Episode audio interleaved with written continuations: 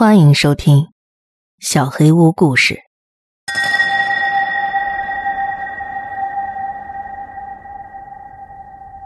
妻子的眼睛，第三集。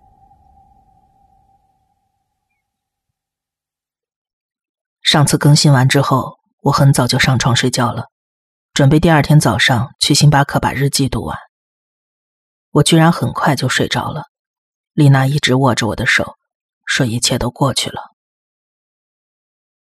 我又一次在凌晨三点醒了过来，感觉很口渴。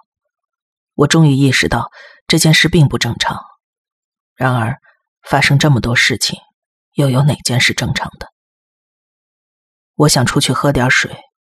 在我把手从丽娜的手里抽出来时，她醒了。怎么了？她的眼睛看上去一点睡意都没有，她好像根本没睡。哦，没事儿，我口渴。我还没起身，他就已经下了床，说要跟我一起去。他拉着我的手，跟我一起走到客厅。我倒了一杯水。他保护的太过了，太过了。不过我可以确定，她是我的妻子蒋丽娜，不是那个尸体。他是为了保证我不再看到那个尸体，才随时待在我身边吗？我们回到床上，我睡着了。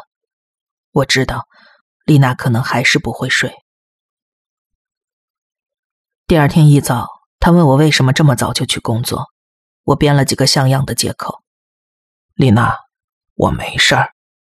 你不是说都过去了吗？他们不会再回来了。嗯，都过去了。我，我就是想多陪陪你。毕竟发生了这么多事。他的表情有些落寞。我到了星巴克，点了咖啡，坐下开始读那本日记。日记本是黑色皮革面的，很旧，几乎要散架了。里边的字迹很显然属于好几个人，所以它应该是被传下来的。很多人在里边做了笔记。里边的内容非常零散，我尽了最大的努力梳理了出来。日记一开始讲的是两姐妹的故事。姐姐叫马玉林，一九一七年三月十一号出生。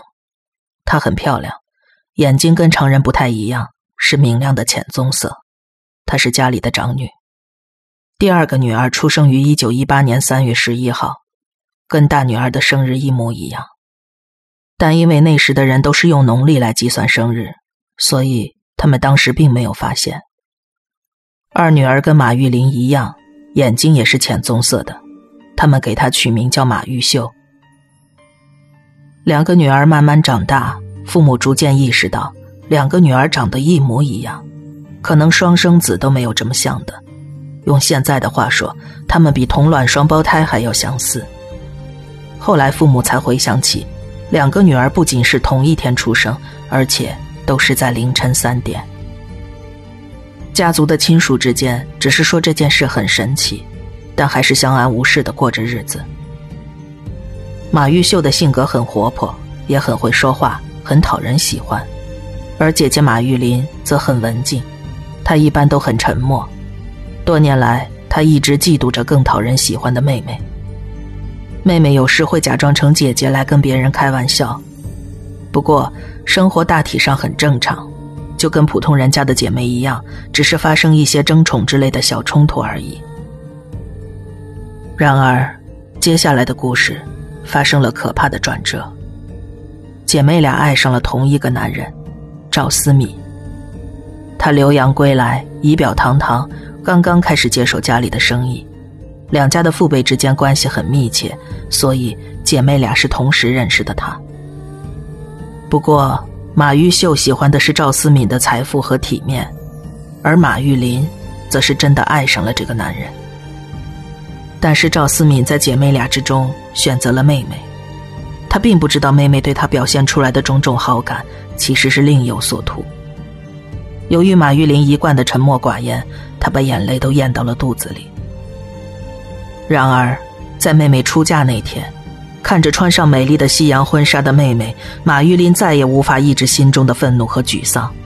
他质问妹妹：“为什么一直跟自己抢？她明明不爱那个男人。”激烈的争论中，马玉林不小心把马玉秀推倒，妹妹的头撞到了桌角，昏死了过去。马玉林不知所措，干脆拿起桌上的一尊摆件，砸死了自己的亲妹妹。一阵惊吓和慌乱过后，马玉林的神志已经开始有些不清醒了。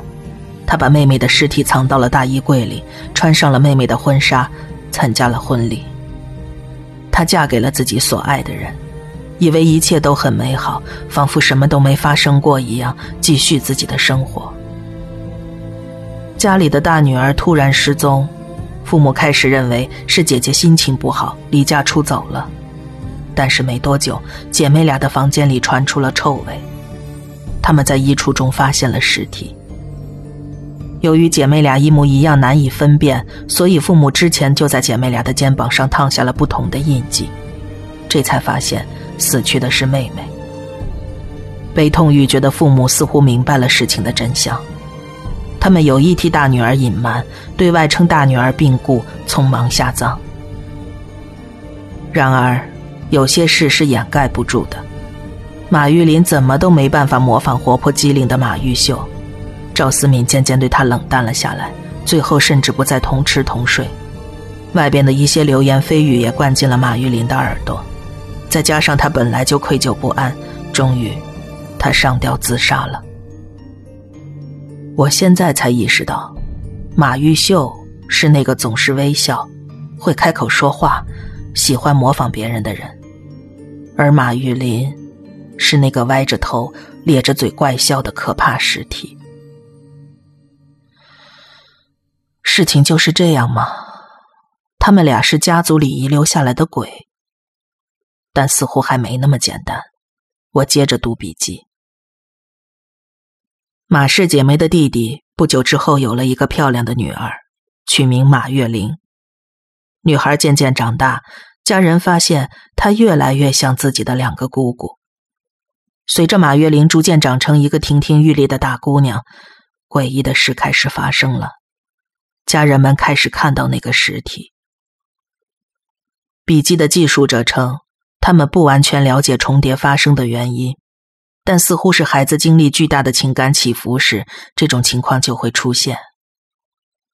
日记太长了，我总结一下就是：这个家族中每一代都会出现几个不同的女儿，按照相同的模式出生，她们长得都跟马玉林姐妹异常的相似。在笔记的过程中，不同的作者对这个实体的了解也逐渐加深。所有的案例都以两姐妹完全占有那个女儿。或者女儿疯掉告终。多年来，这家人慢慢发现，当初父母给两姐妹做记号的烫伤符号，可以保护物品不被两姐妹看到。然而，这些符号用在人身上却没什么作用。看到日记最后几页，笔记又变了。我猜这是丽娜的太奶奶写的。她怀疑这对姐妹是住在家族女孩的思想中的。所以，没有人能找到一个根本的方法来终结她们，因为两姐妹也是孩子们的一部分。太奶奶说，姐妹俩可以在潜意识里跟孩子交流，但是不应该责怪孩子。孩子知道姐妹俩的存在，但是他意识不到这意味着什么。我继续往后翻日记本，希望得到解决方案。就是这样了。他们是他的一部分，在之前的悲剧里，最后一个阶段，都是尸体完全操控了孩子的身体，随后，周围最亲近的人会死亡，而那个孩子，最终会消失。姐妹俩是人的各种情感滋养的实体。不幸的是，我已经尝试过了。但是杀死那个孩子，并不能结束这个循环。他们看到我的日记之后，就会来找我的。我会用烧出记号的方法把这本日记藏起来。不管是谁将来找到这个，我只能告诉你，很遗憾。日记结束了。没有解决方法吗？所以，丽娜才想一直待在我身边。她是不是知道自己最后会迷失在姐妹俩的世界里？那天，他在家里是怎么救我的？他真的能跟实体在意识里互动吗？合上日记本，我的心跳的越来越快。我不能失去丽娜，她是我的全世界，她是我的一切。我沮丧的抬起头，发现窗外天已经快黑了。我花了一整天的时间来读这本日记。开车回家的路上，我思来想去，最后。我决定跟丽娜开门见山的谈一谈，把日记上的事都告诉她。我知道这不是个好主意，但我还能做些什么呢？我还能求助于谁呢？打开家门，丽娜跑过来扑到了我怀里。对不起啊，老婆，我回来晚了。丽娜做了一顿很丰盛的晚餐，饭后她约我去小区花园里看星星，我笑着答应了。我很愿意跟丽娜做一些正常的事情。你还记得吗？我们以前经常爬到建工楼楼顶去看星星。他转头看向我，笑容明媚而温暖。当然记得。你还记得我说过什么吗？我现在也这么认为。当你看到美丽的爱人时，就再也不需要看星星了。我爱你，很爱很爱。丽娜哭了，我抱紧了她。半夜的时候，我感觉丽娜在亲我的额头，然后她悄悄离开了房间。我看了看表，两点四十五分。我蹑手蹑脚的起身，偷偷趴在房门口看，只见他提着一个小行李箱，正往门口走。丽娜，你去哪儿？他转过身，眼含着泪：“我得走，对不起，志军，我得走了。我怎么可能让他走？为了他，为了我们之间的爱，我们已经经历了这么多。”丽娜，我什么都知道了。丽娜回头看了一眼时钟：“不是，是我让他们带我走的，我不想伤害你。这些我都知道。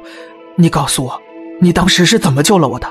丽娜，你跟我说实话，相信我，我能想办法。他倒在了地上。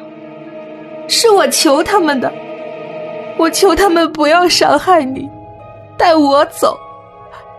我跟他们斗争了这么久，我一直在努力让他们离我远一点。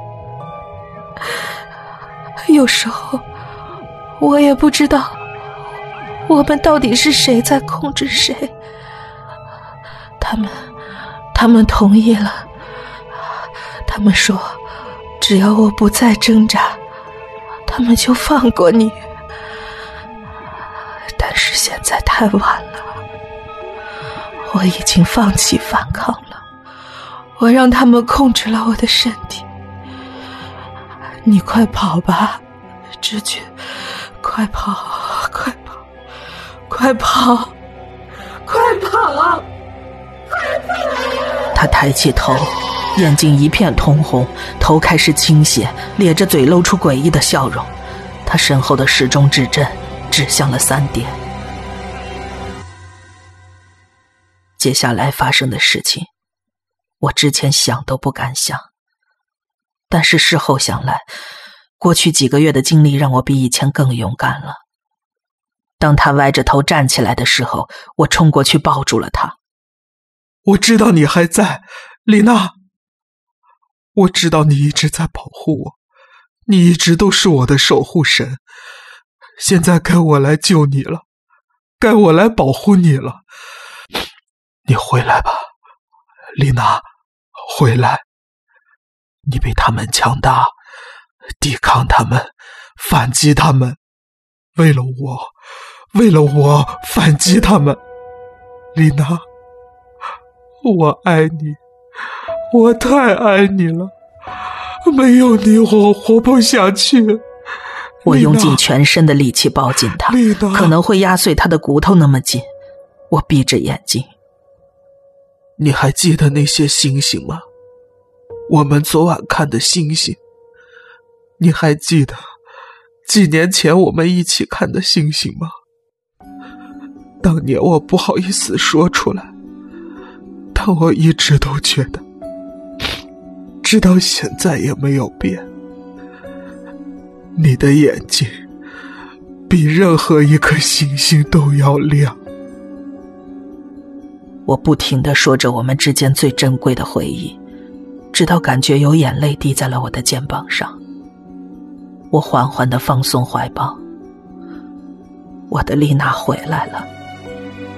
她的眼睛是明亮的琥珀色，眼泪从她的眼睛里不断的涌出。